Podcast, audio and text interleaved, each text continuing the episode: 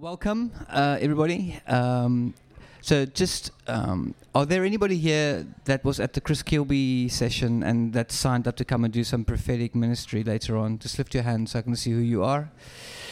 Okay, so the creative guys, the other guys are thinking, who are these guys? Um, basically what I've done is, um, Chris Kilby in one of the seminars, they did a session about sort of how to hear the voice of God and sort of prophetic stuff. And I thought, when we grab those guys and then bring them into this seminar for, at the end and to pray and prophesy over a room full of creatives, how about that? I thought it was a cool idea, amen? So God empower us. So...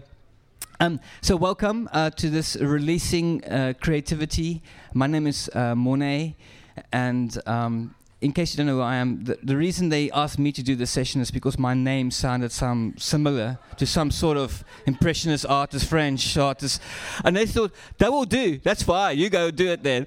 So um, so that's why I'm doing this seminar, I'm joking. Um, so, you know, so creativity and this pursuit of creativity um, is... Um, I'm passionate about it. I'm not massively creative. I'm a bit of a musician, and I do stuff like that. And I, I, I, I'm a preacher, and I think preaching is an art form in itself, and something that you imagine in, in, in your mind, and then you produce it out in, in the open. And um, but I have a passion. I'm married. Uh, I've got two children. Uh, I'm married to Leanne, and my wife. We've been married for almost twenty years in January.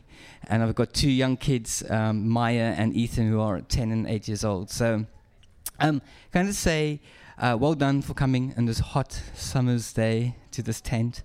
Um, but you know, our heart, I've got a panel of guys up that's going to come up and speak later on. And we're just going to, if you want, muse together and sort of share with each other. And I want you guys to kind of listen in. And um, our heart here is...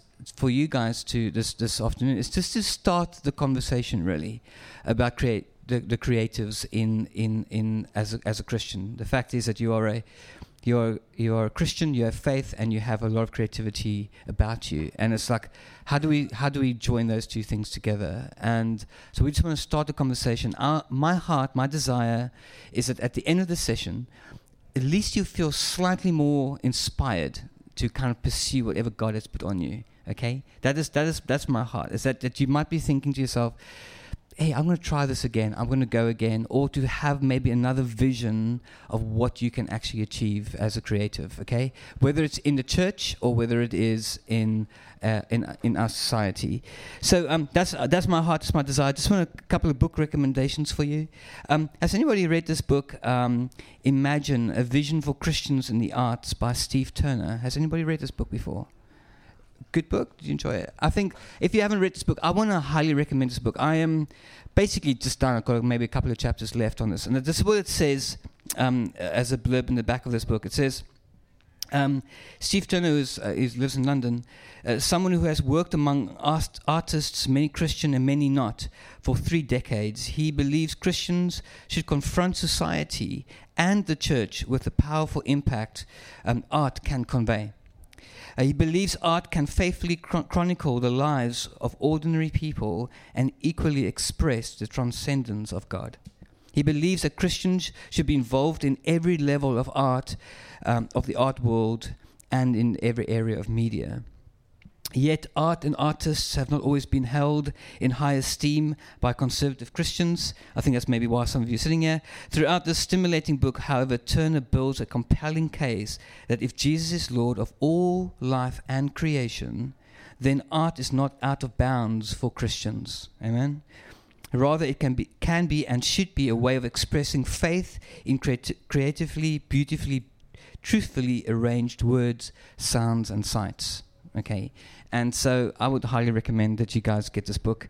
And then another one, which I think is how Christians um, engage with, with, with our society, in our culture. And this book, uh, The Creative Minority, um, is a book that I'm working through at the moment. And again, I would also, again, um, encourage you to read this and thinking to yourself, how do I... as a Christian, engage in society, not just in the local local church. So, um, oh, that is by John Tyson and Heather Grizzle. You guys can grab it afterwards and come and have a look. Um, we will, as a panel, we will op- be open to uh, questions if you guys have any questions later on. Um, so you can just be brave and say, hey, I've got a question. I want to, can you just can you just answer this for me, or, or something like that, okay? So uh, that is the plan. As a creative, whether you want your work to comment on our society and be a prophetic voice into the culture that offers another perspective, or if your creativity is focused on facilitating worship, whichever form that takes, both options require us to have deep imaginations. Okay? So one of the things I want to make sure that we, in this in this session here, is that we don't kind of focus too much um, just on how this is expressed in a local church on a Sunday morning. Okay? So uh, my goal is not that you run home to your church, your elder, and say, hey, on Sunday morning right now, Monet said we should have dance and drama and flags and all that kind of stuff every Sunday. That's not what I'm saying. That's not, I think, how you ne- necessarily have to express yourself. I think there's place for that. But I think I want us to make have a broader concept that, hey, whether you are facilitating worship as you, as a creative, or whether you want, as your in your in your art form, to engage with society and comment on this world, I want us just to think a bit broader than just necessarily, how, what do I do on a Sunday morning with my poetry or, or whatever it might be. Okay, so I'm going to read this bit. Yeah, I, I read this one time when we did at church, and it sounded like some manifesto I did, which was weird for us as, as a president. Uh, but I thought it was really interesting. I think this is important. I did a seminar a couple of days ago on being citizens of heaven. And one of the key things is that we who are, if you want, Christians, citizens of heaven, who are bring a culture of heaven to earth, that is who we are. That that is the lenses by what we should see everything, whether it's my work, my parenting, whether it is my church life, whether it is how I, whether I pick up litter or not. It's kind of whether I do art or not, how I do art. All of that should come through this lens that I am a citizen of heaven.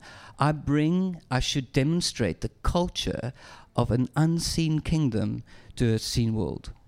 That's what I want to do. I want to express something of that unseen realm into reality.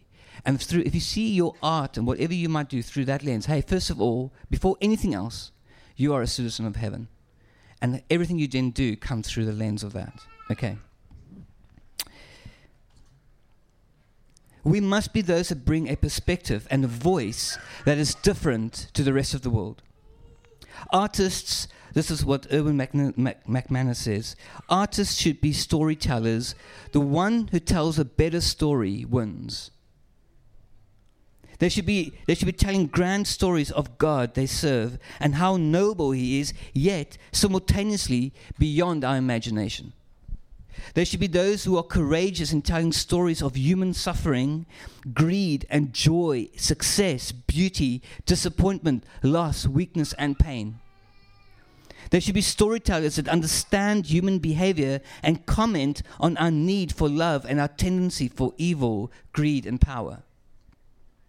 They should be those that stand in the midst of darkness and shine a light of hope and a better way. They should be those that will display and point others to the glory of God. They should be those that make me feel more human.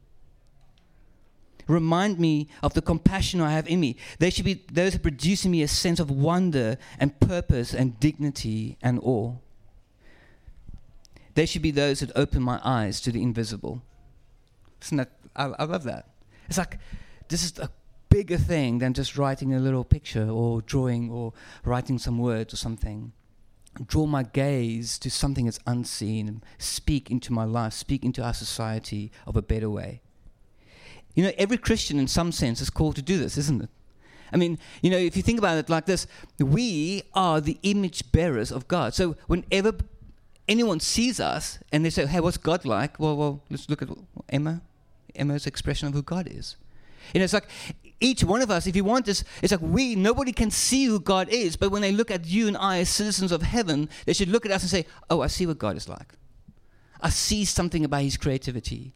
I see something about his beauty. Isn't it what Jesus does when the Bible says, hey, the perfect representative of the Father, Jesus in flesh, walking. And so each one of us, in a sense, is supposed to bring this beauty of who God is to the world that we are in. To make known the kingdom a way of life, a God that is unseen to tell a better story. Erwin McManus says, artists are those that materialize the invisible. Isn't that cool? They materialize the invisible. If you're going to create, you have to imagine. And if you're going to imagine, you have to become comfortable with the invisible. You see, it's, it's amazing. He says this thing, that the human beings are the only species, the only species that exists that can imagine something in their heads, and then they can think about it and imagine something that no one has ever seen in their lives before, and then they produce it and make it real. You know, this tent, however ugly it is, someone imagined it, right? Yeah, actually, if we design it that way, and if I, if I imagine and draw it, those connecting points, they imagine it in their head, and then they had the courage to say, let's design this thing, let's build this thing. And so what happens is, another thing is that every the human being is the only person, the species, if you want, that can stand and think about a future, what the future should look like, and then create it. We can create futures because we imagine it, and then we create it. And so the Christian artist is one of those that's covered. Go into the mind of God, im- go into the imagination of God, imagine what God, see what God's seeing, and then create it here on earth. Is this what God does, doesn't he? This is what Jeremiah says. Before, see, God imagines and then he creates. Before I formed you in the womb, I knew you. Before you were born, I set you apart. This is Jeremiah one, verse five. How is it possible to know someone before he was born? Unless for God, the relationship begins while we are only an idea in his mind. Jeremiah, you were a dream in the heart of God, an idea in the mind of God, a manifestation of his of his imagination. You exist because God uses invisible material to make all things visible. And I think this is what we do as creators. We hear things, we see things, we imagine things, and then can I make it a reality? That's that's what we do. That's what creators should do, right? God is the ultimate artist, as I know. I, don't, I think as many Christians here, we get our creativity from our ultimate creator who imagines, and out of nothing, he didn't create something beautiful. You and I are his workmanship.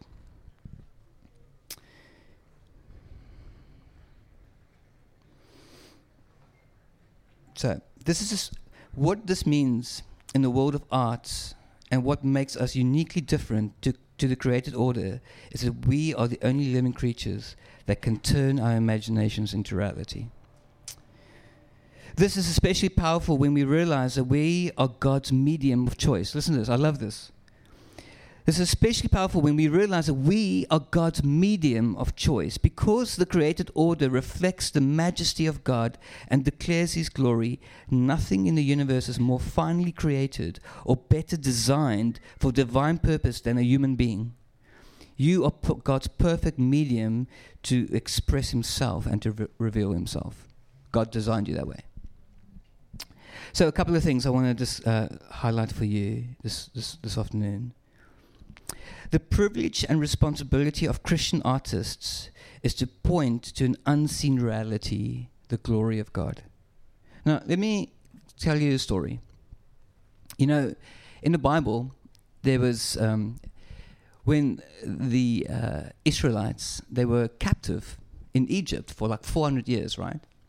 And so what happens is God comes and he breaks in, you know, sorry, God breaks into their lives, and then he takes them. They don't know this God. They don't know who he is really. They kind of, four hundred years, is this kind of like maybe some story about a God. God then breaks into their lives through Moses, and he takes them into, the, over the Red Sea, and he takes them into this prom, or into the wilderness, and takes them to Mount Sinai. And while they're in Mount Sinai, this is what God does. He takes Moses, listen to this. He takes Moses, and up on Mount Sinai, God does this amazing thing. He, he gives Moses access to the mind of God. He says to Moses this thing, I want you to create something. I want you to build something. Something that you have never seen before. I want you to build this. Right? And this is what it says in Exodus thirty-five.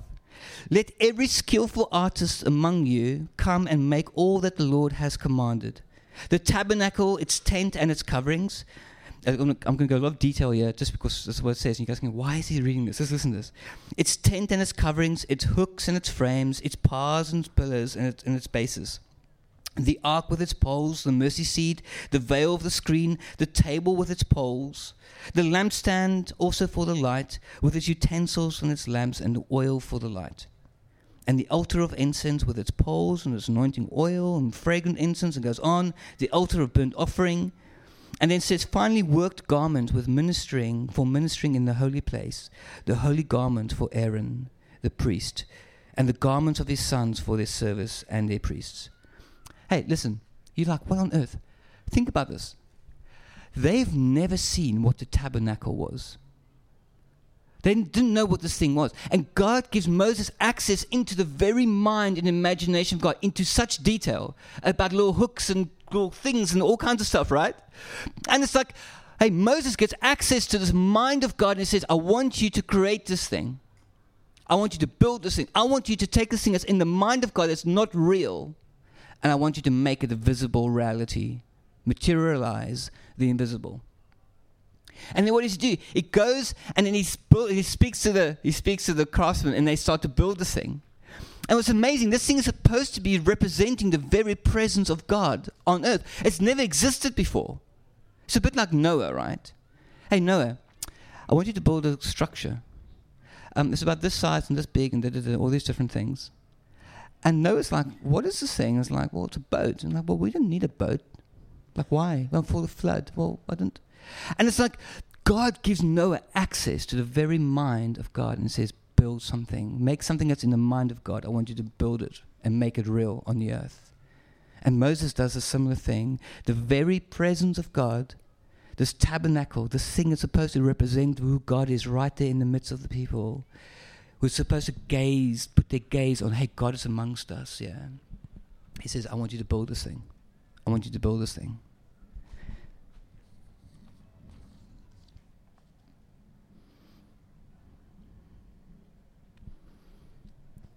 Art is any form, any effort to make something that could be an object or a dancing action or an action in a play or an object like a carving or a painting or a sculpture or a poem. Any action to make something that takes a special skill, resulting in something that is not merely useful or pragmatic, but moves us more deeply with beauty and wonder, touching our soul with a sense that life is more than food and drink. And John Piper, that's what John Piper says. It's like, this is what they do when they build this tabernacle. Suddenly they gaze and they, they know that God is among them. Where they were lost for four hundred years, suddenly this structure represents God's presence right there. But it was in the mind of God. Second thing for creatives, I think, uh, let me just backtrack one second. So what I, the apl- application there for me is, like, let your imagination run wild. Like, imagine things and dream about things you've never dreamt of. Hear things that you've never might have heard of before. Like, I think they should be courageous enough to be able to say, I want to explore the mind of God. Like, I don't even know what that means. Do, do you know what I mean? Like, I don't even know what that looks like.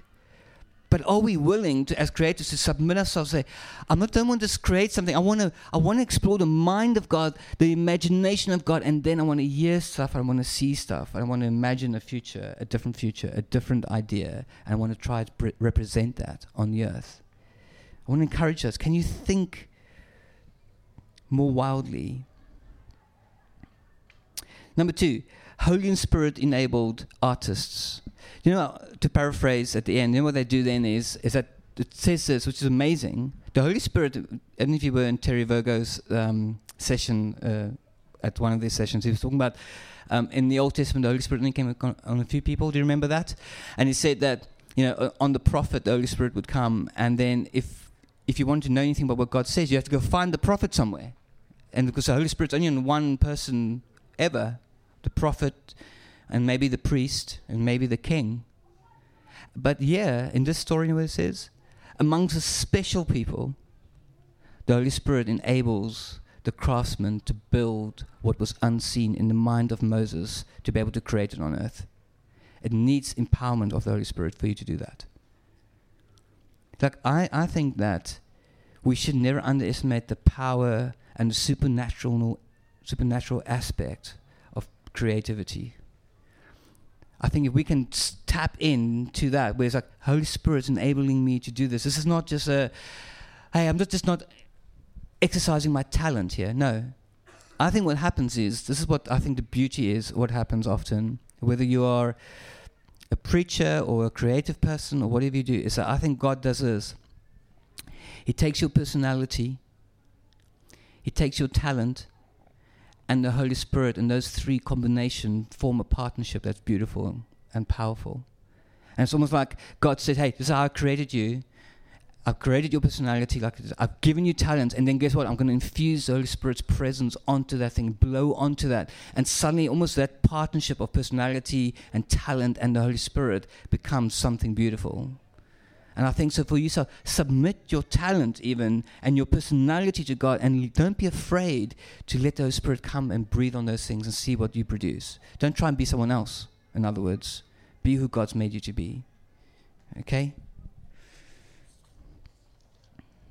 So I want to like, I want to encourage you to come from a place of like, to do your art, whether you are doing stuff for worship or whether you're doing stuff for society, come from a place of intimacy. Come from a place of intimacy with God. Be full on, be focused, pray and fast and worship.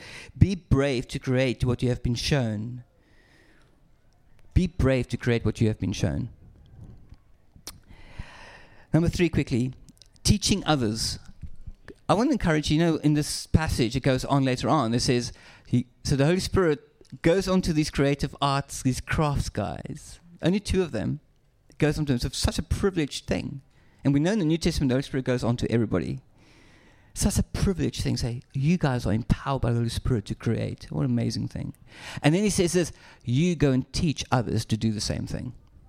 Can I just kind of encourage you, like, don't hide away your creativity. Like, grow in what God has called you to do. Do whatever God has called you to do, and then teach others to do the same. Can I just encourage you to do, to do that? Don't stop teaching others. Because I think what happens is we kind of hide away sometimes, and we don't want to get involved, and we kind of like, well, stick in my little hole somewhere. I won't say no way. Like, don't hide away. Don't hide in the shadows. Come out and be willing to teach others as well. Okay? And then lastly, before we, um, I'm going to ask Emma to come and speak for a few minutes. We as creatives, I think, some of us, many of us, are called to be a, a voice in our culture. Now, do you know that on Mo- while Moses is on Mount Sinai and God is downloading this amazing picture of, of this image, this structure to build, while they are busy doing that, listen to this. While they're busy doing that, the, the creatives, some of the other creative art dudes, they are down in the mountain building a golden calf. Something, a structure, a golden calf, which was like, hey, we're going to worship this thing. This thing saved us out of Egypt. Hey, we're going to worship this thing. This thing was, we're going to give this thing all the honor and glory because this thing brought us out of Egypt. And all they did was they just replicated an image, a, a something that they know on from before in Egypt. They just replicated that. No creativity at all. And they build this thing, and people's gaze are drawn to this golden structure, and they worship that. And in the meantime, God is downloading a structure that represents His very image amongst His people. Can I just say, I think, I think, as a creative artist person, I think we should b- build structures that when we do things and we go into the mind of God and start to build stuff and l- hear stuff and do dance or whether we do, you know, acting or whatever it might be, is that in that process, it is you are taking the gaze of people away from the golden calf, my, my idols, my, the stuff I'm going to worship, the stuff that fits my ag- ag- agendas. And what you do is you take the gaze away from that and you put it onto onto who God is. The very presence of God. I think that is our goal. Did they see God a better way? This is why I think Erwin McManus says, those who tell a better story win. It's like, what's the story we got to tell? But surely we must have a good story to tell about a God who loves us. A God has come to show Himself for us. That we are called to be these citizens of heaven, to be, if you want, cultivating a new Eden and extending the boundaries of Eden through our art. I think that's an amazing story, isn't it? Bring people into that paradise. And so I think one, one of the things we have to do, I think what, as when you engage into society, one, one of the things that this guy says, he says, stop giving mini sermons. That's, don't worry about giving mini sermons all the time. But what you want to do is draw people's gaze away from the golden calf that they are worshipping and following, and p- draw them into the presence of God. L- comment on our society. We want to talk about evil, talk about evil, and explain how evil is. And we talk about good, talk about good. And it's about, but I want us to be brave enough as artists to not just think church, but to think kingdom. What is our voice in our society that we are living in? Amen?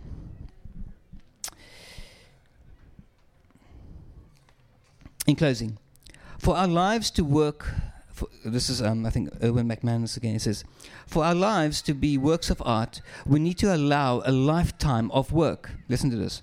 We must give the time to make us, we must give God the time to make us works of art. We must press close to God and allow both the tenderness of His touch and the pressure of His hands to shape us and mold us into someone we would not be without Him. If we want our lives to be works of art, we must be willing to take the time and risk the intimacy required for, re- for creating an artisan life. We have to get close enough to allow the hands of God to press against us and to reform us. We each have a different art form, a different context with, within which we live our most creative life. The more you paint your life through the actions motivated by love, the more you will reflect the work that God has for you. Look at the people around you, because everyone's swinging their brush and you're throwing paint on people who are in relational reach of you. Look at the canvas of their lives. Are you bringing greater hope and joy into their lives? Are you bringing meaning and intention? They listen, you are both a work of art and you're artists at work. That's what you are. You are both a work of art and you're artists at, at work. So, be willing to explore the mind of God. Be willing to be courageous in that. Be willing to be open up your heart to the work of the Holy Spirit on to empower you. Be willing to teach others. And be willing to engage in culture. Just tell a better story. Amen. All right, Emma, come on, come on, Emma, come on. Give Emma a hand here. She's going to speak for a few minutes. Just, just give context of why you speak.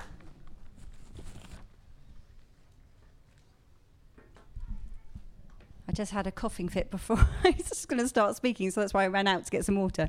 So sorry. And the reason why I've been um, asked to come and speak today, um, Monet and I were just talking about this seminar, and I was saying to him um, that I have often throughout my life had lots of creative curve curveballs. So a sense of I have a, a co- I know I've got calling on my life to be creative, but what do I do with that? And I have lots of ideas and lots of visions and lots of directions, and I go, yes, I want to do this, this is what I want to do, and then God goes, no, you're doing this, and then you've got to reassess yourself, and you've got to go, oh, how does that work? So uh, that's what he'd like me to just talk a bit about today, and also involves disappointment. And I know as creative people, we can get very disappointed, and we have ideas, and those ideas don't necessarily come to fruition. And then what do you do with those things? How do you work with you and God? How does that work? And as he has given us creative minds. So that's where my background, that's what I'm coming from. So when God throws you a creative curveball, Um, one thing that I have always been able to do is be creative. I've drawn, I've danced, I've um, painted, I've made sculpture, I've been able to do pretty much, if you give me something creative, I've able to manage to do it, which is an amazing gift, it really is. And through that, I went, right, God, I know what I want to do. I am going to be the best artist you've ever made me. I'm going to have influence, I'm going to have significance, and I'm going for it. And that's what uh, my idea was, that's what I wanted to do. And um, everything in me, my desire was to bring glory to God, and everything I did, I wanted him to have glory. Um, but the thing with that is that I thought that I deserved that position. I deserved that position because he has gifted me, which you can work out, well, God has gifted me, so maybe I should be doing that. But I felt in myself, at the beginning of my sort of design um, career, that I deserve it. He has blessed me. He um, has given me these gifts. I should bring glory to him. But through my journey over the last twenty years, he has really shown me, actually, that's not necessarily the case. And I just want to talk a little bit about that. So I give you my curveballs, and then I give you my blessings, and then the things that I've learned in, in the way. Um, so a few curveballs. I was pretty good at most creative things in school, which is fantastic. My other bad thing about that, I was dyslexic, and I was like, how does dyslexic and creativity work? And I obviously I know the part of the brain is bigger if one side if you're creative, and dyslexic smaller. Um, so I was like, okay, God, I've got dyslexia, so I thought that's that's fine. You know, you still give me the gift, so I keep going. And um, I did dance. I trained in dance. I wanted to go to a dance school in London. I was desperately um, wanted to go and do that. And I thought God will give me that, because that's the desire of my heart. And he gives us the desires of our heart, doesn't he? Um, so I went and I had um, an audition, and I got into one dance school in Leeds, and the other one I really wanted to was in London. And I didn't get it because my dyslexia decided to totally mess up my dance. So when I was facing one way, I was thinking I was facing this way, and it just went totally wrong. And that really, really disappointed me. Um, my within within my degree, which I did sculpture, I did fine art sculpture, um, I wanted to display God's glory. But I went too literal. I was trying to work out the thought, the process, and the thoughts and the concepts with the visual. And I was trying to balance those two things, and I was trying to be too literal. So when we're talking about um, displaying God's glory, I literally was trying to display his glory by through using flames or coming down from heaven, you know. You can laugh at that now, but it was pretty laughable. But I thought I was doing him glory because I was using images from the Bible. I was, you know, and it's me, of course. I was, you know, I was doing what I was supposed to be doing. And um, which was, you know, and I was really disillusioned by the end of it because I got a two two, which I was so disappointed after doing so well through school and foundation and everything in college, and then getting a two two. I was like, oh, that totally destroyed me, totally destroyed me. And thinking I wanted to bring God glory and I was going to have significant influ- influence. That wasn't going to, was it? I wasn't going to get anywhere. I couldn't do an M A. I couldn't really do much with that, and it just totally destroyed me. Um, and then because I needed to get a job, I was newly married. My husband was still at university. I had to work, so I started working for recruitment. That totally stops your creativity when you're working for recruitment, and all you're doing is trying to get other people into jobs when you really want a job in something else. So it was really, really hard.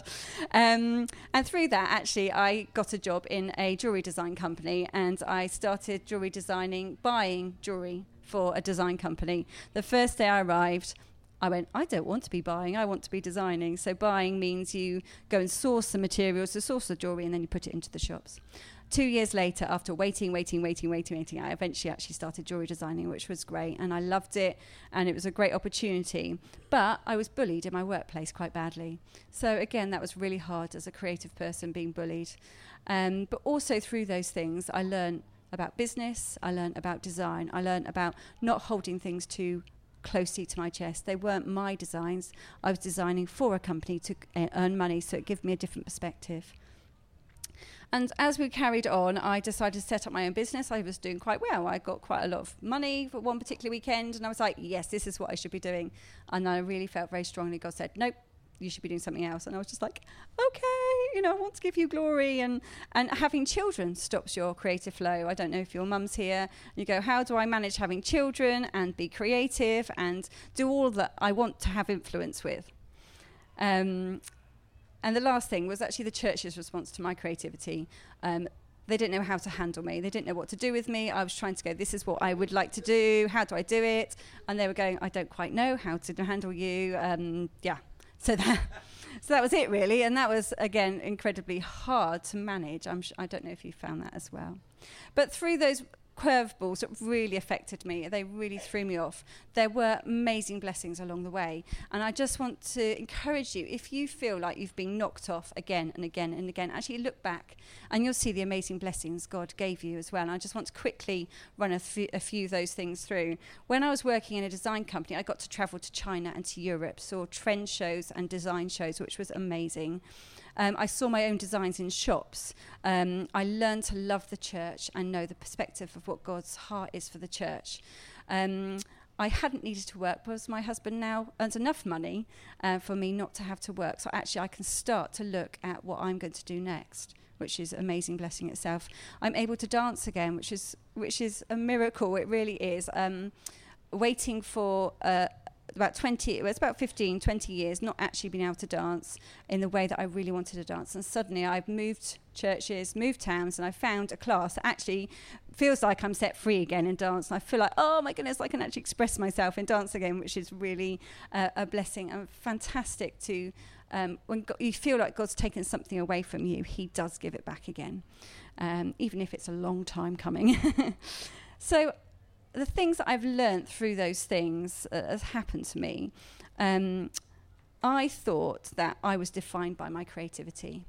And over these years, I've learned that actually my definition comes from God first, totally from God first. And I've dug and dug. And every time I've had a disappointment, I've dug and dug and dug. God say, no, you say this about me. You say this about me. You say this about me. And I've found over the fi- you know, fifteen, twenty years that now I feel like, oh, when I'm creative, I it doesn't define me. I don't have to worry about what other people think, even though I do sometimes.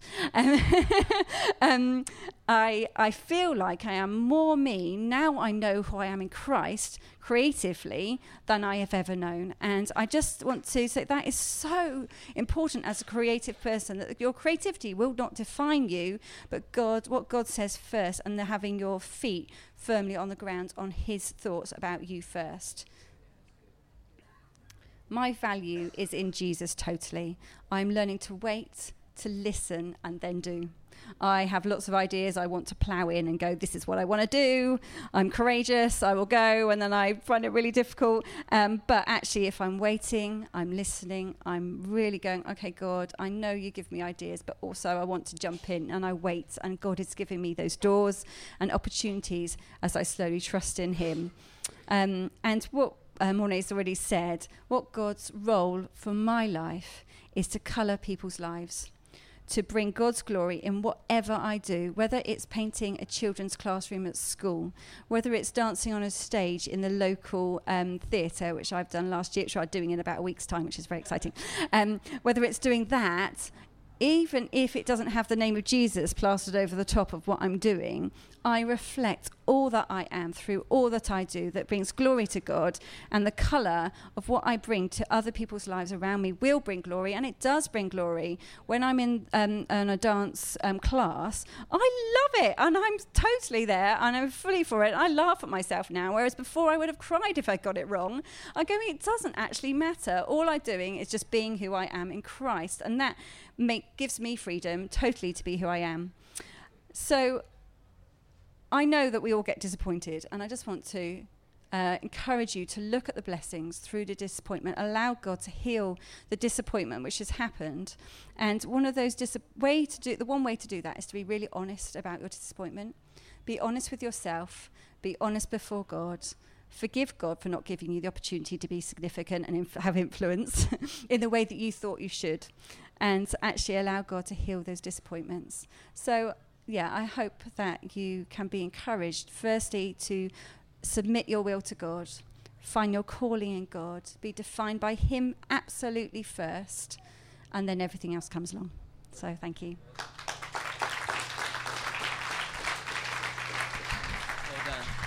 Well done, thank you. Thanks, Emma, that's awesome. Okay, uh, we're going to go on to the panel discussion, which should be fun. Okay, you guys can come on up here, and um, let me move this stuff out of the way. Uh, can we move your chairs a bit f- bit more forwards, just so that um, we're not so far back? I'll sit over here. You guys just move a bit more that way. A bit more? That's good. Yeah, that's good. That's good. Um, so before we kick off with the panel, yeah, um, is anybody just does anybody have any questions for um, so far from the talk, from from my talk, or from Emma, or um, yes, go for it. Emma, you mentioned about uh, the church not handling your creativity. How did you communicate that? How did you overcome that? Mm. Yeah, um, I think Oh, yeah. So uh, the question was, um, the church hasn't handled my creativity particularly well. How did I manage that, and how did I walk through um, into into sort of finding a way through on that? I think... Um, I think find a space to be able to communicate with those who helped shape the church, and be really clear on what you're asking and what your vision is and what you would like to see happen. And then let it go. Let it breathe. Let it take its time. It might come back and it might not. A lot of the time it hasn't come back, and that is really hard. Um, and ultimately it's God's church, and you pray for an opportunity to come in and, and help shape it. And... Um, And I do believe that the church is changing now. And I feel now, I'm in a position now that I can help influence the church. So I have had many times I haven't had influence. But I feel like that God does give you, if you wait and you're patient and you serve the church well and you keep your heart right, God will give you another opportunity and another opportunity. That's good. Should I pass it along? You guys want to answer? Anybody else want to answer? No, no, fine. Um, just in brief, um, one of the things I found is oftentimes, so a Sunday morning itself is a bit of a narrow context. It's a finite amount of time, finite amount of, of things. So see if there's a possibility to open up a new dimension. I'm trying to talk about this a bit later, but just open up something completely else. So this will probably be at a different time. Um, there's some things that just don't necessarily, that there's certain ways in which they don't work on Sunday morning. For example, this is a weird one. I hope you guys understand what I mean by this, but for example, the example of dance. Has anyone ever noticed it's much easier to dance when it's dark? You feel a lot less self-conscious. I don't know why it is. There's no, I can't think of a biological reason, but there's something about dancing in bright daylight which can actually be quite intimidating. So if you're looking into that, for instance, you might be like, okay, so maybe this, as a Sunday morning thing, weird though it sounds, this isn't the best context. Okay, so is there something we can find in the evening?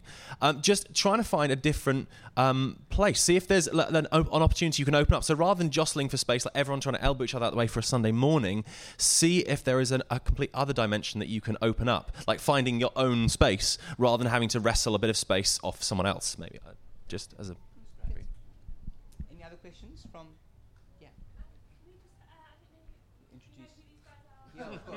we, were, we were going to, but then... Um, yeah, go, so go for it. You go. Introduce ourselves. Introduce yourself. Okay, so uh, my name's David. Uh, what I do... Well, I'm probably most known as a musician. That's what I do for work. I teach music. Um, but I'm probably on this panel. I mean, because I think this session is probably more, I would guess, for the sort of underrepresented arts. It's not like, oh, man, there's just so few opportunities for musicians in church. Mm, yeah. So I guess I'm here because, I mean, I've set up a couple of twenty-four seven prayer rooms at, um, at Citygate. This is in Bournemouth, where I'm based, um, which was a lot of art installations and various things like that. I, I do photography and design and a whole bunch of other things. So I guess that's probably why I was asked on this panel, I guess. Um, but, yeah, that's me. Hi, I'm Rachel. Um, I think uh, I've been asked because um, I'm a writer. I love writing. I've written a novel, and um, I like writing poetry.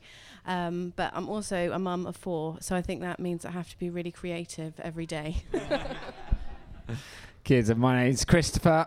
I, I trained as an actor, and then I started a theatre company. I've, I've toured uh, our own theatre productions around the U K in both uh, theatres, in, in kind of local arts centres, Uh, the Edinburgh Fringe and that side of things, and then also uh, in schools, and then also bringing shows into church context as well for kind of uh, inviting uh, get, sort of guest events and that sort of thing.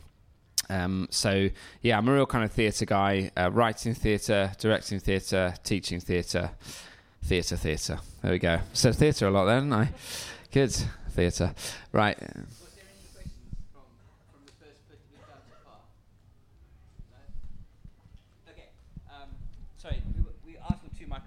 They've only given us one. So, um, so um, when we talk about uh, church life, um, have you guys experienced any difficulty? But how do you, as a creative, do you feel uh, celebrated or do you feel tolerated i- in your church?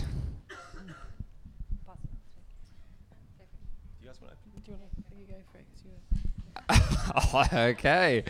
There you go. Yeah. No, he's celebrated. Um, I, I mean, um, yeah. Uh, so, so one of the shows that we we toured uh, started because, um, I mean, I, as an artist, I'm often provoked by something being bad, and I think I that could be better, a lot better. Um, and there's such an opportunity there for life, for there to be life and something that, um, yeah, that, that blesses people, that uh, makes be, expands people's imagination, and uh, that can be something that is re- that brings real goodness to an event, uh, um, whatever it is. So I remember we we joined the uh, the Coign Church in Woking, and then it was like a Christmas carol concert, and there was a. Um, I hope none of them are here, but I, I mean, there was a sketch that was sort of put together for the carol concert. It was, it was, I think it was probably a last minute thing, and I think some of the people doing it didn't want to be doing it, and so there's this feeling of, oh, egg, ugh. Uh, I mean, I mean, Sarah's, my wife, is an actor as well, and we just sort of looked at each other and thought, we need to do something on behalf of the church. Really, um, but I think uh, the serious point to that was just like, you've got to put yourself forward and say, you know, you can't complain, and we, you know, we have the gifts. We can't complain and say, well, someone else will do it. You know, that's, there's a burden there, and God's saying, come on, get in. So, so I was provoked by that, and so then the next year I had, uh, I had an idea for uh, a sketch, quite an irreverent kind of um, a rendering of the Nativity, irreverent to the kind of details that get added on to the Christmas story, and reverent to the heart of it. And then, and Malcolm, who who's just retired from leading the Coign, um, I think the best thing he did is just give space to that and supported me. Um, he knew it was edgy and it was risky. He knew some of the members wouldn't um, wouldn't like it, maybe from a more conservative church background. Um, but he, uh, yeah, he just he just backed it, and uh, it was really popular. And then, so the next year we did a kind of sequel to that, and I started thinking, oh, I really like these characters. They seem to be really going down really well with the church. So then it ended up being a, a full, uh, a, like a, a full-scale show. It was called Nativity in Creek Bottom. Um, did anyone see it? Some Coignies here must have seen it. Had it rammed down your faces. Um, and we toured, again, we toured theatres, schools and some churches, and um, just people like Guy and Malcolm just encouraging um, uh, us and just making space for us and inviting us in. What was the question? So, yeah, ce- celebrated by people just willing to take a punt.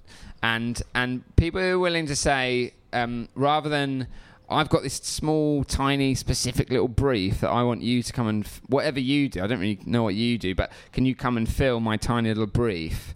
Uh, actually just saying, I've got a, I've got a slot, you know, can can you do something? And and then giving giving us a space to work out what we wanted to breathe into that space, and then supporting it and backing it and standing by us and... Um, And yeah, uh, and a, a little story. So Mark Landreth Smith um, brought us to do it in, in Camberley when he was still leading there, and and it started to be advertised. And we had a P R woman working with us, and she started um, kind of putting information in local press and that sort of thing. And then uh, Mark Landreth Smith said to me he, he'd been he'd, he had a sort of ecumenical meeting. Um, in Camberley, where he was like meeting with people from other churches, and he was a little bit late, and he walked in, and there was sort of some kind of grumbling going on, and, and it was sort of a heated talk going on, and he said, oh, what's happening? And they said, well, it's terrible. It's terrible. There's this production that's coming in to Camberley this Christmas, and it is highly, highly irreverent to Jesus, and uh, and it's being and we're going to petition, um, and we we're drawing up a petition, we're, we're going to protest, and Mark was like, oh, that's actually us. So yeah, people that just back you and and uh, let you let you push the boundaries. I've spoken for too long. There we go. I think um, a lot of the time it can be starting small. So for me, I, I will occasionally write poems for friends or people that I feel like I've got a prophetic word for. Sometimes by using our creativity to write out a poem, it will touch someone's heart more than if I w- waffle and ramble and can't quite get the words out. But often if we try and put it in a way that's creative, um, I think that can really touch people in a, in a different way. The same with music, that can do that. And um, so I just think, So I feel I feel like we're celebrated um, in our church f- for being creative, because you can do it in small ways as well as on the big stage. It's not always thinking big stage. It's sometimes thinking small. Okay, we can um, bless someone with a poem, or I could draw something. I've been given gifts of handmade gifts that have just really blessed me, and I think um, that sometimes it's thinking small um, and just working our way with that. Yeah, I wonder, um, perhaps for some of you, you know the uh, the passage about meat offered to idols? It was uh, it was preached on a few... Uh, couple of mornings ago, actually. So the idea that, you know, so for some people it's fine, for some people it's tricky, so, you know, you're trying to accommodate the weaker brother.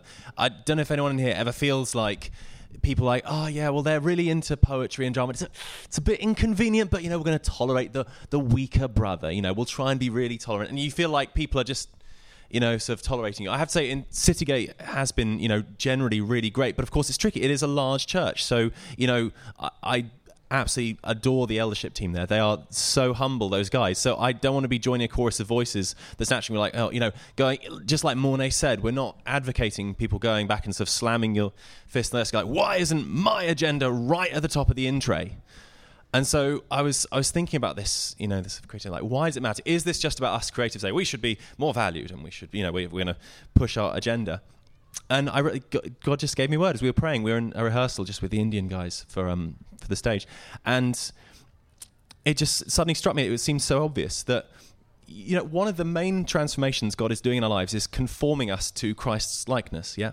Now we think of that as a very individual thing. I am individually being conformed into the likeness of Christ, but we forget that that is also His model for the entire church. The entire church is also working towards the conform to the image of Christ. Now, if you look at Paul's model of the body, again, that was preached on a couple of sessions ago, um, our church meetings as they are can be quite homogenous. They can be quite, you know, cookie cutter, quite similar wherever we go. And actually, if you look at Paul's illustration of the body, where there's all these different parts doing different things, you're actually, when you look at the various sort of setup of an average Sunday morning in any of our churches, or just most churches in the U K, we're very, very geared towards singing. Um, that's been the tradition for hundreds of years. And, you know, the syntax is very similar. And actually, I realized, like, when we expand into these different creative areas, we are actually getting closer to the likeness of God.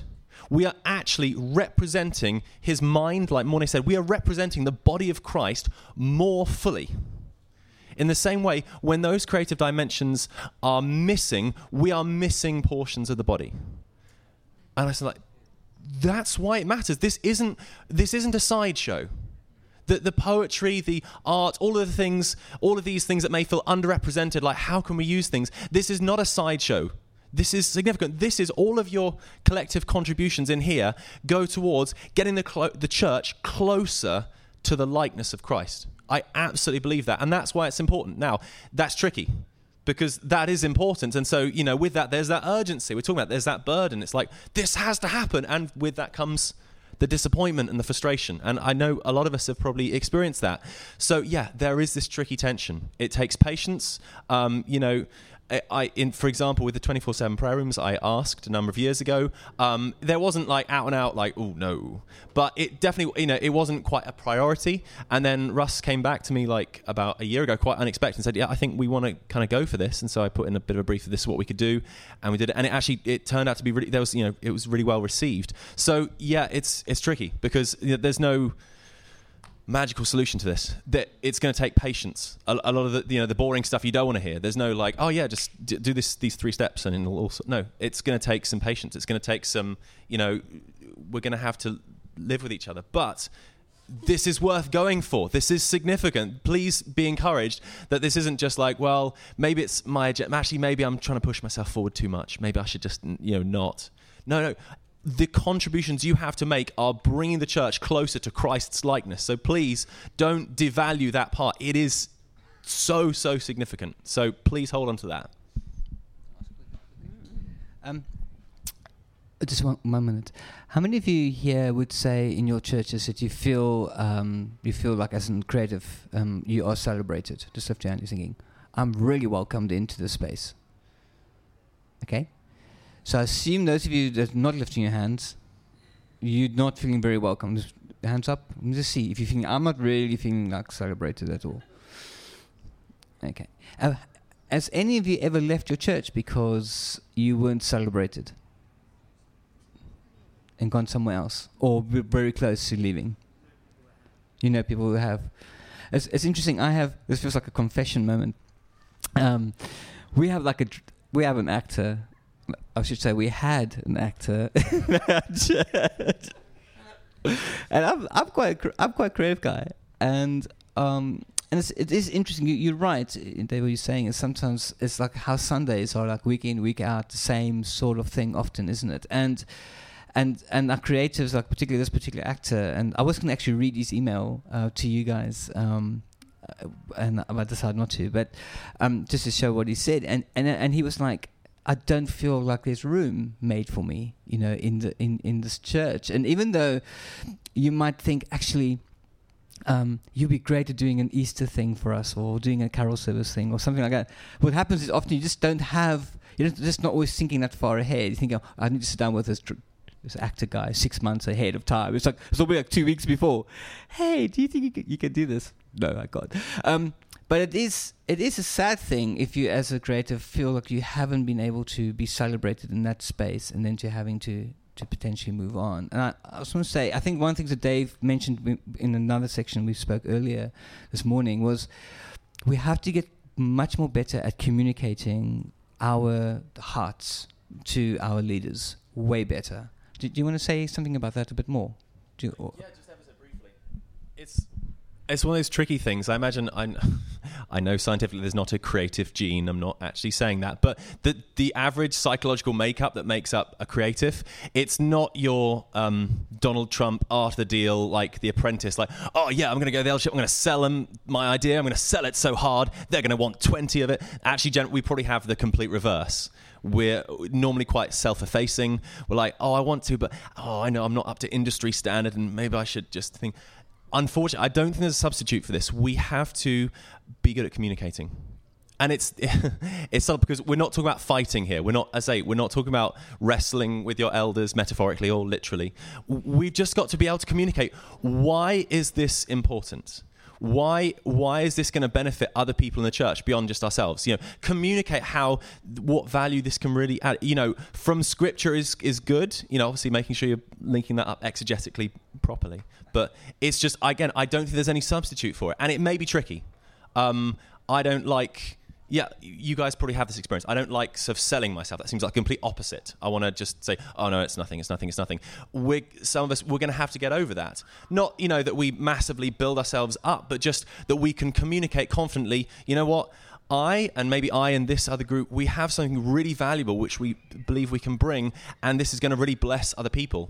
It's just something I think we're all going to have to get better at.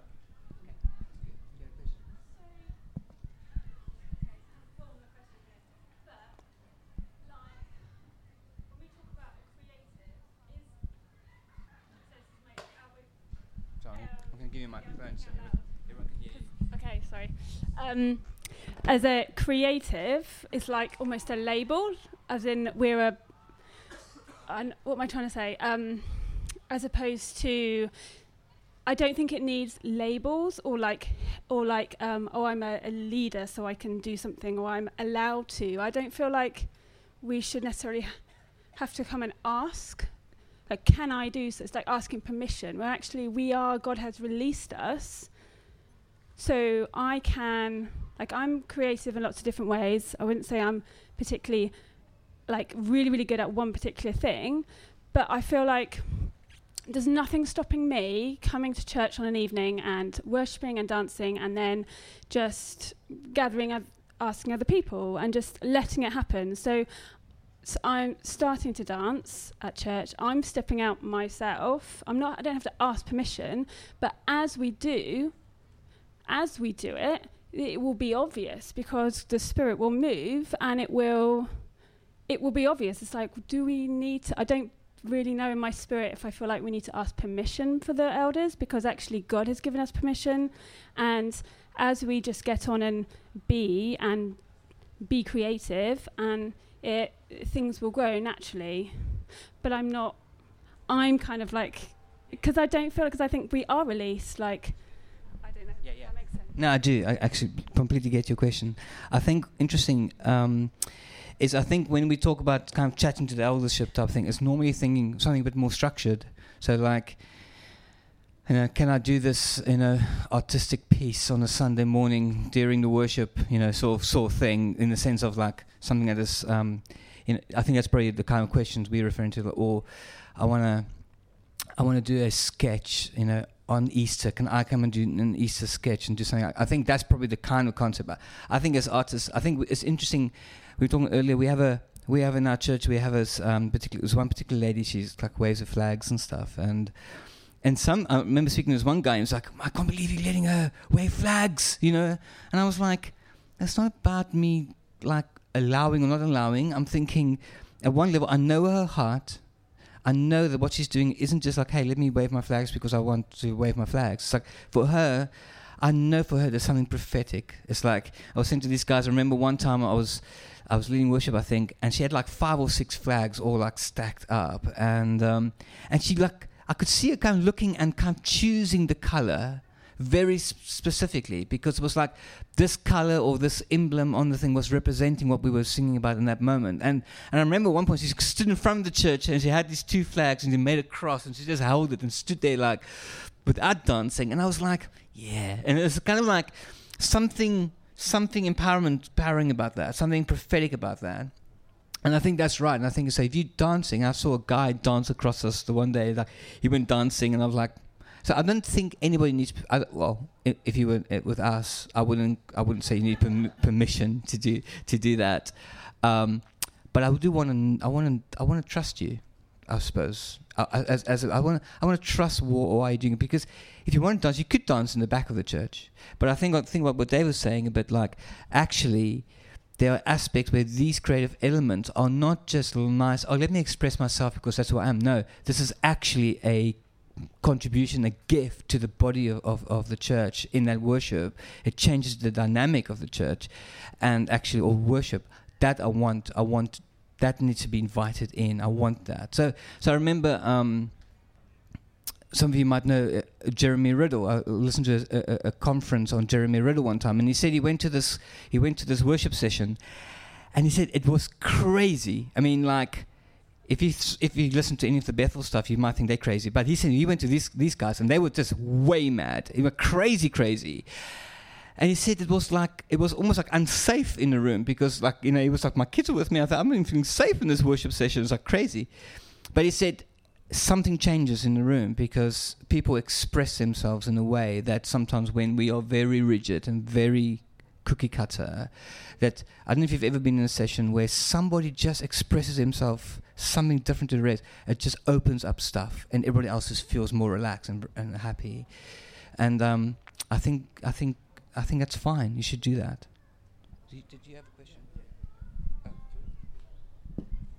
I just want to take the opportunity to ask about uh, creativity in the spirit, because often when we we step out in the spirit, it feels quite dangerous. And I was wondering if, I mean, you probably all got examples of where maybe you've had like spirit-led creativity and things that situations and stories, maybe. Oh, well, that's a good question. Nice question. What answer? Are you thinking within the church context or just generally anything?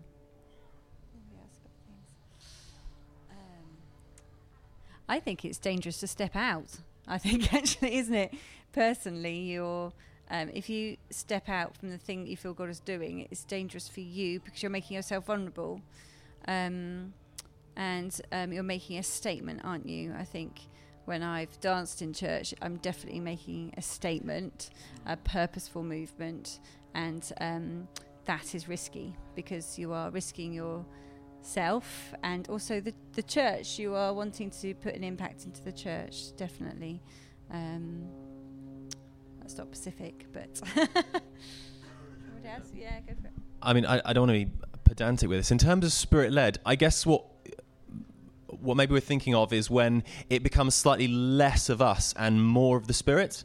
Um, I mean, I imagine everyone's experience is kind of different. I used to be very much of a mind of that's like, that's your ideal. Oh, you really want to get to the place where the spirit is really doing the stuff. You wake up and you're like, what's that? Yeah. And, you know, more and more I've come round to the idea that I actually maybe, and I don't want to put an absolute plant a flag, this is absolute or absolute, but maybe that isn't God's ideal for us. You know, we, we talked about we're God's hands and feet. I, I see this a bit. That most of the music teaching I doing, it, I, most of the music teaching I do, sorry, is youth work, and you very quickly learn that it's it's very tempting to sort of take the instrument off the chart. Like, how's that? No, let me just show you how it's come on. Pass it here. Yeah, okay, here we go. So what you do is you do this, and then quickly you see them sitting there without the instrument, like oh. And you're like, oh, that's not the way to do it. And I think God is a good father, and he's a respond- he understands that if it was down to us just letting go and letting God, I find that phrase quite unhelpful, actually, because God designed us not just to be sort of incorporeally possessed by the Spirit. Like, he wants your abilities. He wants your personality. It's unique to to you, to all of us. So I I personally have moved away from the idea that the Spirit will take over and, and all of me will be lost. I think actually much more God's like, no, I, I could do stuff by my Spirit, and maybe sometimes he will, but I I want you as my child to do this because it'll be a learning experience for you, um, and because I created you, you know, completely unique so that you could do this. So I, just, I don't want to plant a flag exactly. It's all, it's definitely this and never this. But I would say I've moved away from the idea of the Spirit really taking over, and so it's like, oh, I don't even know what I'm doing anymore. It's it's more that actually God is giving us that space. It's like, you've got permission. I made you to do this, and I'm not like I'm not no, no wrong, no, not like that. He isn't heavily sitting behind, looking over our shoulder, like no, not like that, not like that. He's like, just go right ahead. That's that's kind of where I've landed on it. I think um, I think we are full of the Spirit anyway, whether you are. Uh, you feel the presence of God or you don't feel the presence of God. And um, I think whenever I am creative, I'm reflecting who God is, whether I'm painting something or not. But actually, sometimes we have to be really specific to sit down and go, God, just work through me. Allow me to create something that reflects you right now, because I want to worship you. I want my creativity right there and then to be an expression of what you're doing right now. So I think there's different times, isn't there, when we do something which is natural and general to the people that we're around. Actually, you are full of the Holy Spirit. You, you are empowered. You are full, and you will express that. Um, and but then sometimes we do need to stop and allow God to properly work through us. And I think when we allow him to do that, actually something really interesting happens.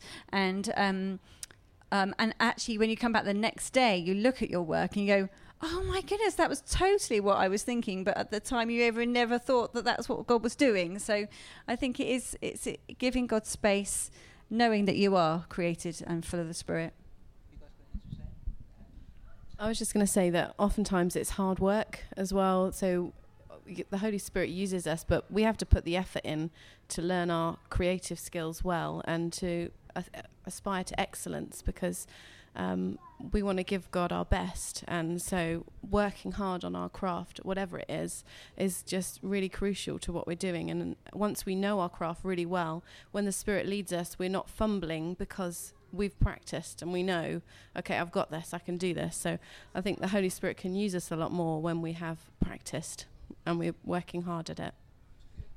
Yeah, just off the back of that, I think I think the the moments I look and think, oh wow, that um, God, you were really in this in this show tonight. Uh, when um, there's moments of improvisation, and the the type of theatre I make, uh, we use improvisation on purpose at certain points to uh, reconnect with the audience.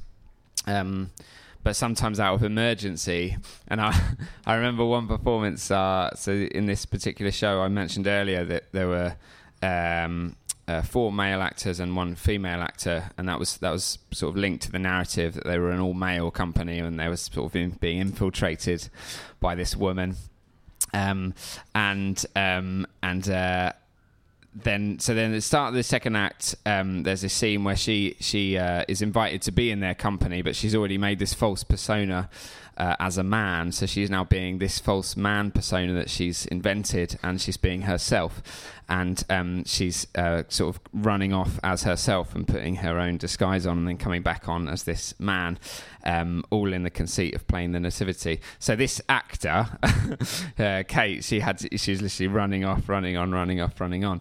Um, and um, but at half time, uh, she said to me, "I don't feel well," and she sat in the toilet for the whole interval.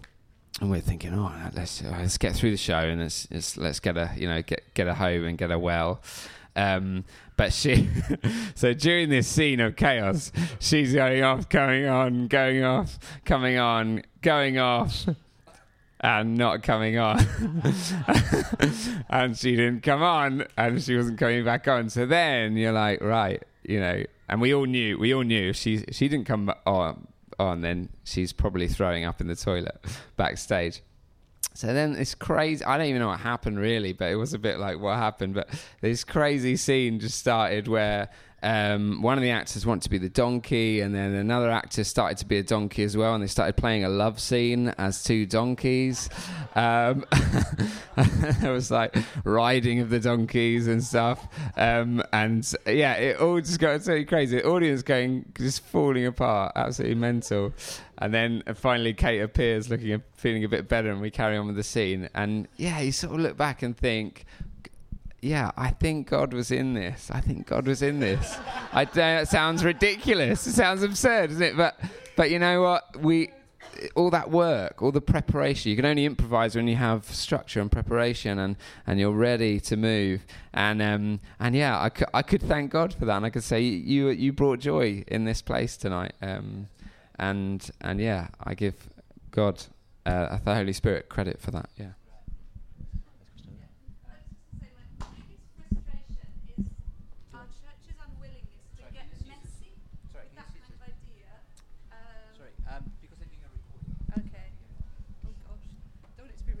Back to no names then. Um, I think my biggest frustration is the church's n- unwillingness to be messy. They just seem to be want to be very corporate and slick. And you come to them, I, I like to, I love that I did the drama, and I'm always going with ideas of drama and doing like scratch nativities and things. But they say, okay, well, you've got seven minutes, it's got to fit in. Um, and already they've kind of squashed the idea because they say, well, you know, we lo- need longer to prepare for Christmas. And but I talked to them before the summer, and it's just that kind of, I go with passion, but I don't, it just doesn't fit with where our church is at, and they want it to be very slick and very professional, and they don't really have the enthusiasm to be a little bit risky and a little bit messy, and that's how to deal with that really. it's, it's very frustrating.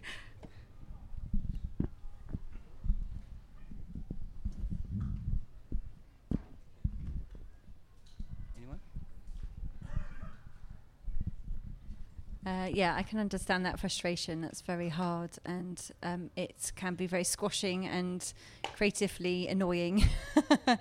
um, I've I've just been asked to um, run a Sunday morning meeting, and we're going to mix it all up and do lots of different press stations, and we're going to do singing and a little bit of speaking and that, and all sort of mix mixing it all up. Um, so could you think slightly differently? Could it be done differently? Is there another way of approaching it? So you could include prayer, include a, a speaking, a preach, that maybe they're thinking of discipleship, and could you include the discipleship talk within a bit of drama on either side? Or could you help create, you uh, is there another way around it, so it not being so you feel so squashed, and actually work with the prayer team, work with the person who's talking, work with the worship team, and actually um, come up with a whole rather than just that little bit. I don't... Mm. Yeah, yeah, so you're just saying there's a little bit, they're offering a little bit. Um, it, that's really difficult. I yeah, I totally understand, but I just I pray that God gives you some creativity and, and be able to work with others, because then that's what helps make something work in a total. Yeah, it's good. I think um, I think you just you just need to let your leaders know how you feel. That's important. You got to just lay it out there, um, and then and then let it go at one level. I think the other thing is, this is going to un- be unhelpful, I think, but uh, I'll say it, is that um, is that it's funny. Um, sometimes people might come as musicians, might say, "Oh, well, why don't we play jazz on a Sunday morning?" and you know all that kind of stuff. And I'm like, well, you know, Sunday morning isn't your only expression of your creativity. You know what I mean? Uh, and and I think as as you know what. D- don't throw all your eggs in one basket necessarily. I think there's there's opportunities to do stuff creatively everywhere. Like, you know, you build your own theatre company, and, and you know you know what I'm saying. So, um, I think t- don't think that Sunday morning should be my only avenue of my expression of my gift. Okay, because it might not actually be. Because I think there are churches that might be at different levels. And, you know, let's just be real. You're not going to have a drama sketch every Sunday morning. I mean, if you're going to find that church, that's going to be impressive. You know what I mean? Go to go there. Um, but, or don't. But, uh, but... Uh, But you, you know what I'm trying to say? So don't almost almost like put these expectations on your leadership and say, hey, Sunday morning is going to be this place. And I, I agree with Dave, there should be an, a, a variety of expression that should come over a rhythm of a of of weeks and months. I completely think that should, we should have poetry. I think we should have some drama. We should have some rap. We should have some dance or whatever, you know. Um, but don't, don't make Sunday your like be all and end all space, okay? Um, part of the tricky thing as well, I mean, I, I can fill you on that one. In terms of the time g- time gap, just an example for me, um, I mean, I've been doing little um, D J slots just before the main uh, worship. And DJing as a format is quite funny. Uh, the number of times, this always makes me chuckle, that not necessarily in church, just all around the place, someone's like, oh, we've got this like five minutes before we, we really get started. Could you do some DJing in that five minutes? Like, you, you guys know what DJing is, right? It's it's playing songs. So you, what you're asking is, could I come to my equipment and then press play and let one song play, and then you'll get on with, you know, the real business. So I know it's tricky with the, the timing thing. I think part of it, you know, you're, you're touching on something that it's true. We we need grace because unfortunately the church doesn't accurately represent this. You know, don't want to sound glib about this, but in heaven, all of our contributions in here will be fully realized, fully appreciated, and magnified tenfold from what they are now. So we are in this frustrating place where the church doesn't accurately represent the full expression. That's partly what we're looking to resolve over time, but it is frustrating having to wait for that. I'm just aware, you remember um, the account of uh, David bringing um, the Ark into Jerusalem. He's dancing. He has this incredibly raw um, worship expression. And Michal, his wife, is watching, and um, she's just like, oh, face palming, just this is too awkward. And I think it's worth remembering that um, we will at different times. It's easy, you know, you look at, you know, Michael's response and it says, you know, she was barren for the rest of her life. She just couldn't get past this embarrassment of her husband, you know, going for it in worship. And I think on different days, we might be David on one day and Michal on another day.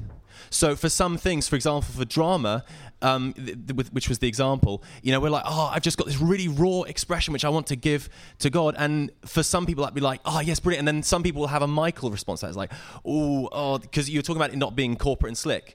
And that is, you know, that's a big balance that, you know, that's, there's hours worth of discussion there. Like, how do we balance this in church between getting a good, sort of visitor friendly, you know, the graphic design is nice versus a really raw worship expression to God. It's it's hard. It's hard to strike that balance. But on other days, we ourselves will then end up being Michal. You know, someone will bring a prophetic song, say, and it will go on for a very long time, and the intonation will not be very good. And in our hearts, we're like, oh, I want to give her like, oh, well done. But on the other hand, I'm just feeling that Michal heart, just like, oh, please stop. This is just too awkward. Um, so I would just say it's tricky for different for for. Some of us, on Sundays, will be David. We've got that raw worship expression where we want to... I mean, it says David danced, you know, virtually naked. That was... He just he just stopped caring. He was just full on for God. But on different days, we'll be giving that David response. And on some days, to different art forms, we'll be giving that Michal response. So annoyingly, it requires a lot of grace from all of us. And that's hard. I know it's not... It's, it is frustrating. I, I can feel you on that. But that's partly where we are. It requires, it requires grace. Okay. Um, all right. Two more questions. And then we're going to um, finish with some prayer. Okay, so um, I'm going to come this side because most of the questions have been this side, so I'm going to this one. Go for it. Uh, on the way here, I heard uh, somebody say, I was just overheard a conversation, and someone said, oh, I haven't got a creative bone in my body. They're probably talking to somebody who's in the room. And I've, I've heard some other people in our church say that this morning about this session. Um, and that maybe addresses some of the issues about why there's this tension. Uh, what would you say to that? But also, how do you engage those who feel they are not creative in this creative space? Presumably, it's not just owned by the creatives.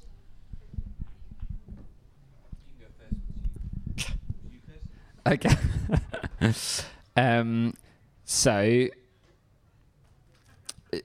what I'm re- for me, what I would relate that sort of question to is uh, we, we're starting to make more and more videos in our church, videos to advertise events and things. Um, and for me, uh, a video, I, I mean, it's, we're flooded with videos every day. So it's gonna, we're going to make a video. It might, it might as well be funny. Um... and daft. I mean, who really cares? I mean, otherwise. Uh, um, I honestly, I, I mean, you see the videos, some videos here, um, and videos at church, and and um, why not make it funny? So when when um, we we get a, quite a bit of leash now, but I think it's this thing about communication. It's like building up trust with your elders. After all, you know, we're in relationship with them, and, and we're helping serve the, the mission and vision of the church. Um, and so they need to trust us, and we need to trust them. And, and as we grow in trust together, then um, we give each other more leash. That's just how relationships work. So when we had Terry Virgo recently at a twenties, thirties event, we actually advertised it by... Um, Uh, which Simon Fields is um, uh, our big our video guy, and, and we advertised it by um, we pretended that we we'd misinterpreted um, the message, and that with that John Virgo, the big break uh, presenter, was coming uh, to speak at a live, um, and so the the whole the first half of the video was about introducing John Virgo, and then there was a kind of text message graphic. And then uh, sort of correcting that it's Terry Virgo, not John Virgo. And so the second half of the video video is exactly the same as the first half, with Terry Virgo's cut-out head put onto the moving body of John Virgo. um, and uh, and so I, I think... It, but we've had loads of ideas knocked back, and we have little strategies now, me and Simon. So sometimes we'll we'll have um, the idea we want to do, and then we'll come up with a crazier idea. We pitch the crazier idea first, that gets knocked back, and then we come up with another another idea that we had in the back pocket. Um, people need help, you know, to help you. You're coming back to your point, you know, you, as you said at the start, it's about seeing something um, and then making it. But if you know, if we've seen it, my brain works differently to to other people. So if I've seen it, then I've got to. Got to think, how can I how can I get people on board with this? And how can I help them? I can't just expect them, just because I've had an idea, I can't expect them to be on board with it. I've got to try and help them, try and communicate why I think it's really important um, to to do it this certain way. Uh, yeah. I, I would actually say I've been one of those people who said I've not got a creative bone in my body, because creativity looks different for everyone.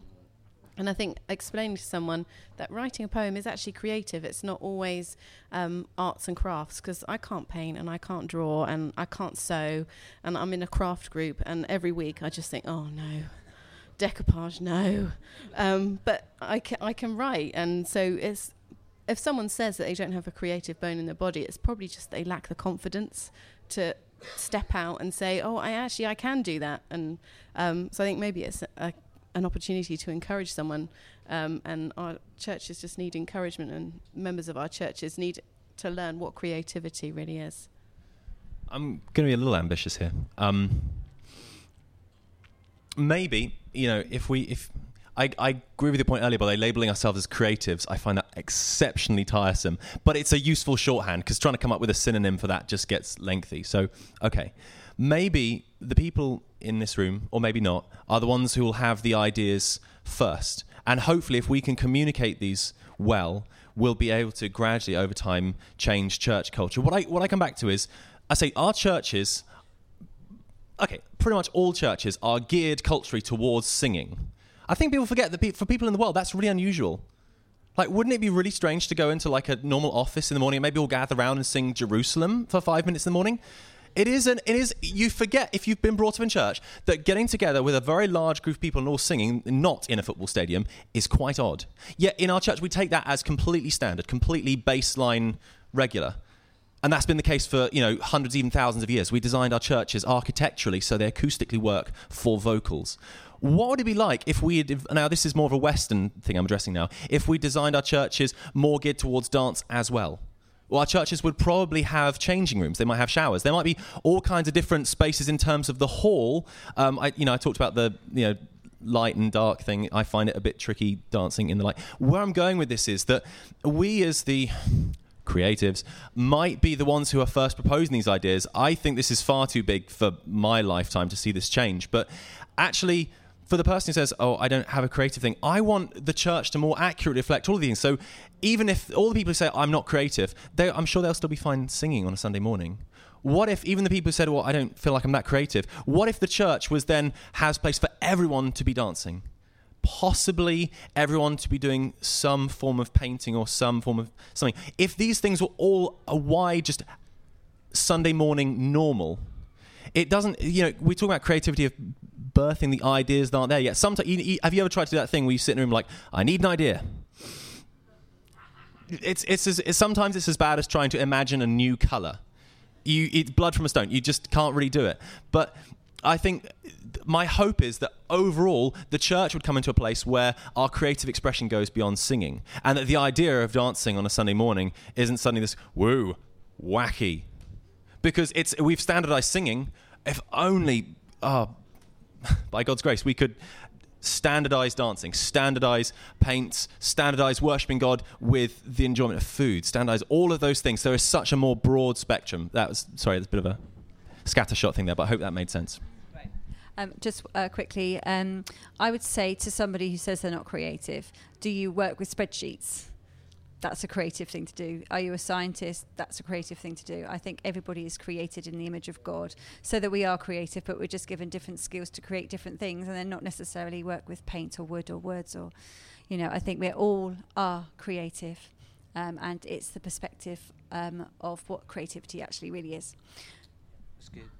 Um, as we, so we're going to have to finish, guys. Sorry. Um, it's interesting. Um, it's it's, good, it's very helpful. You guys, what you guys are saying about how you define creativity. And um, Erwin McManus in his in his TED talk. I was going to show a TED talk. You guys, if you want to look at it up, look at um, the Artisan Soul on um, TED T V or TED Talks. If you ever look that up. And um, he says one thing that, you know, when we were two years old, we were able to. Um, master English as a language.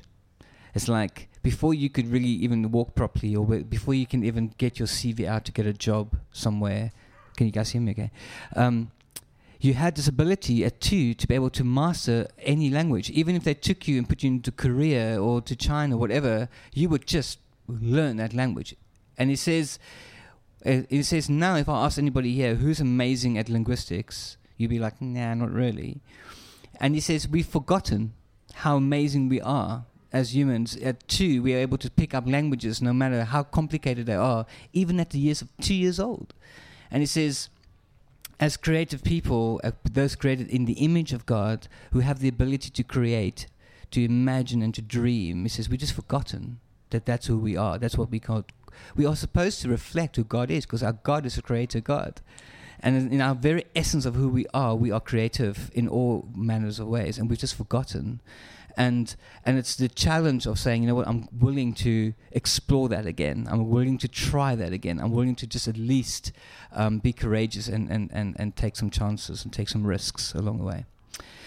Okay, so um, what we, I want to do is, can we all just all stand together? It is now three thirty. Um, thanks, panel. Can we just give the panel a hand for their uh, time? Awesome. Well done. Um, now, uh, those of you who came here for the prophetic stuff, so just, again, just see your hands because I can't remember who you all were. Has any of you guys got any words of knowledge or a picture or anything like that you want to share quickly? All right. If you got that, come on to the front here right now. And... Um, Open up your, up your hearts and minds. Emma, you had something as well. All right. You got words and pictures? All right. Okay. So okay. So what we got here is this. This is a moment for you guys. Talk about risk over success. Okay. So as a creative person, you need to do risky things. I don't know why that's buzzing. Um, and sometimes it's going to go great, and sometimes it's not going to go great. But the fact is that you tried. So these guys are going to try some stuff about what they heard God might be saying uh, for you. So respond quickly if they might be asking you to do something. Okay, so um, keep it short because we haven't got a lot of time. Okay. Hi. So um, right. First of all, I've got three things. But firstly, um, we talked about earlier about kingdom people, and I believe there's some people here that you're expressing in art is through the journey of life, getting to heaven, and I think God wants to transform that, that you experience kingdom, and therefore your art is about your inheritance of sonship, not the journey to the uh, reward of um, receiving the kingdom when you when you pass on. The second one is, um, I think there's some people here that you're really frustrated about not able to express your art or your creativity, and therefore you feel that you can't go back to God and receive more of him on a daily basis. Behind us it says about give us today our daily bread, because you feel you're cheating him because you haven't co- implemented fully what he gave you before. And I believe God wants to remind you to receive daily, regardless of a- if you were able, to, if you were fully able to implement that, because he wants you to receive from him. The focus is about him being our daddy, and then out of that, you then were able to um, give your Uh, expression of that. And finally, I believe there are people here, as we talk, spoken about earlier, that he wants you to move out of wanting to express yourself on a Sunday context into the community, and also teaching as well, teaching your gift that God gave you in night schools or in community groups or after work, so that the, the element is about expression, and then you can then work through that to people and explain why you how you got that expression and how you can actually get that tool from God to make it a godly expression. Okay, great. So just stand over there on the side. Okay, next. Thank you. I'm not that familiar with using prophecy, but uh, Chris Kilby said, celebrate the attempt, so this is the attempt. As Monet was speaking, I had a clear sense of uh, waterfall, and um, big, thundering, massive waterfall, but then a small waterfall, one of those tiny ones you you f- trip over as you're on your way up the mountain, just a tiny trickle. Uh, and I, the, the picture there for me, I was just asked God, what, what's, what's this about? Yeah, sometimes the waterfall, the creative waterfall, is massive and it's huge and it makes an impact and people notice and you become a person of influence maybe. But sometimes it's tiny and it's a trickle. But that waterfall is the river of God. And whether it's the river of God or the trickle of God, whether it's a big thing or whether it's just a tiny poem you've written for one person or a tiny thing you've made for somebody, it's still God flowing. So be creative. Let God flow through you into people's lives. Right. Uh, for me, it was this tent, and I think um, two two points. One, I think some of your tech your your tent pegs are in the wrong place. You're you're in the wrong position, and I think God wants you to lift those tech pegs out, tent pegs out, and move yourself to a more creative, if you want, situation. And some of you, I think, you're just too small, and he wants to make you larger and enlarge you through those tent pegs. Okay, great. Next, go for it. Hi, um, this isn't very specific. Um, I've kind of got a whisper of a an idea, a picture in my head, but I think that through that, God's trying to wants to release those of you who have ideas and um, and a, a desire to create um, for him, and he, he but you felt that you can't, and I think he wants to release that creativity today. Great, awesome. Yeah. Hello. Hang on a minute. I know, I get it now. Okay, so I'm not a creative person. I'm not a prophetic person either. But what I'm hearing is tender hearts. Sorry.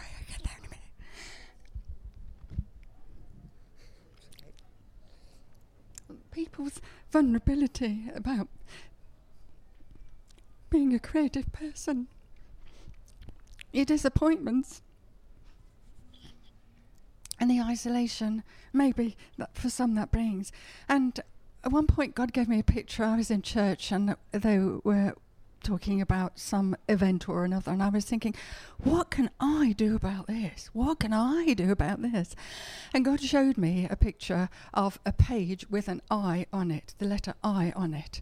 And as I turned another page, the letter I was standing next to other letters, making words.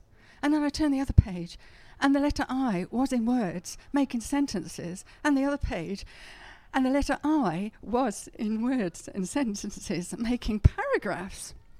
And as I looked closer at the next page, it was a document. And it was a document about um, the abolition of, of uh, slavery, sort of way back when. And it just God said, there's an I there. There was an I, a chap called William Wilberforce and others who stood out and brought change. And this is just to encourage you. You are change makers. So stand out and bring your change. Amen. That's great. Well done. That's awesome. Stay close. So firstly, I saw a songbook, a new songbook, and I feel God saying he, he is opening up a new songbook through the people in this room. And it's not the song singing song songbook. This is a new method. This is a new way of worship. It's a new way of expressing and glorifying him. And as with new songs, when you start leading new songs in a church, people don't know the words. They will find it tough. And I've come from churches that they don't like new songs at all. The creative, you may find it tough. You may find it challenging. But keep at it as God keeps using you to, to express him more. Keep into it. Keep keep looking at that new songbook. And then the next thing, the next word that I got, um, is there anyone here called Laura? Any Lauras or Laura, or you know a Laura that's creative?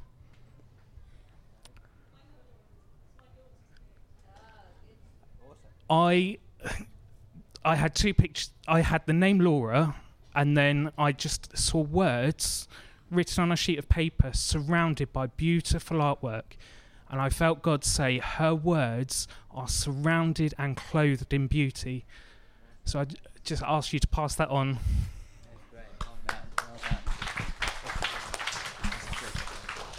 Um, so yeah, as I walked up here, I saw a picture of a skateboard. Um, so first thing I want to ask is, is, is a skateboard relevant to anyone in any way? Um, Does anyone skateboard in here? Um, and if not, that's okay, because I feel like there's like a general word in it as well. But I just wanted to test to see if it was a specific thing. But no, cool, all right. Um, so I feel it's a word that speaks to the the creative process, um, because there's a guy called Rodney Mullen, and um, he is known for inventing uh, skateboard tricks. Um, like he was quite popular and well known in the nineties and stuff. And um, uh, I saw a video of him recently, and and it was kind of uh, him creating new new tricks basically, um, and it was just interesting in his process because he was by himself and there was a lot of falling off, and and it's painful and it hurt. And I used to skateboard when I was young, and you know when you're trying to learn a new trick or trying to create a new trick, and the process of falling off and getting back on, like it's painful. You know you can get scrapes and bruises, you can even break bones. Um, but I guess it's a word to persevere, a word to um, just encourage you in that process, that, you know, e- even if it's painful in, in the creation, actually keep your eyes focused on, on the unseen, what you've seen. It's worth pressing through the pain. It's worth pressing through the the mistakes and the falling off and the scrumps, uh, the scrapes and the bumps, um, to to manifest what you see, um, because yeah because it's worth it. So great, awesome, thank you. Say that. Right. Hi, as we came in I saw this lovely young man doing a painting, and he nipped out to get a dandelion, and I thought this dandelion, it reminded me of when my kids were little. We had a standing joke: there are two types of dandelion, Mum. I said, no, there's not, there's only one dandelion. It starts as a flower and then it goes to the seed head. And I just think that there's an encouragement that you start as your flower, and as you grow and get your roots down, you turn into this seed head, and then you infect other people with your seeds. Oh, wow. And Katie, I think that's partly for you. Awesome. That's great. Awesome. Thank you. Evening. Hi. Um, I have two... Um, I have one picture this morning and... three songs in my head t- this morning. So I've never painted. I don't know how to paint. I couldn't even draw an apple straight line. I, I I just can't draw it. So this picture is a house. So on top of the house rooftop there is a light bulb. It's a very normal light bulb, but just very giant size. So um, this picture is like um, I I think God wants to remind us, or remind me, no matter how your houses look like. He wants that light bulb to shine, no matter daytime or nighttime. So it's sort of a reflection of like we, we, we are Christians, so we we go, we got to shine in different situations. And another one is three songs. I think um, God has been um, putting some songs in my head every time when I wake up in the morning. I was like, oh, that's a song, so I'm going to sing it whole day, like entire day. So basically the song will stay for one day or two days in my head, and basically that song speaks speaks to me like um, for that period of time, and it help, helps me to grow. So this morning, the particular song was um, What a Wonderful Name It Is, the name of Jesus. So um, for me, it it speaks to me more when when it's through song. So I think God wants to say to us, no matter what kind of expressions you have, painting, drama, theatre, singing, or cooking, stuff, God will speak to you through the way you feel is closest to you. So I think God definitely knows each one of us very, very well. So I think since we want so much to express our art, our talent to God, he wants to express his best to us through the way we express the best as well. Yeah. Thank you. Thank you. Thank you very much. Okay. Um, I'm not part of the prayer team. I just got a word. Okay. Um, sorry.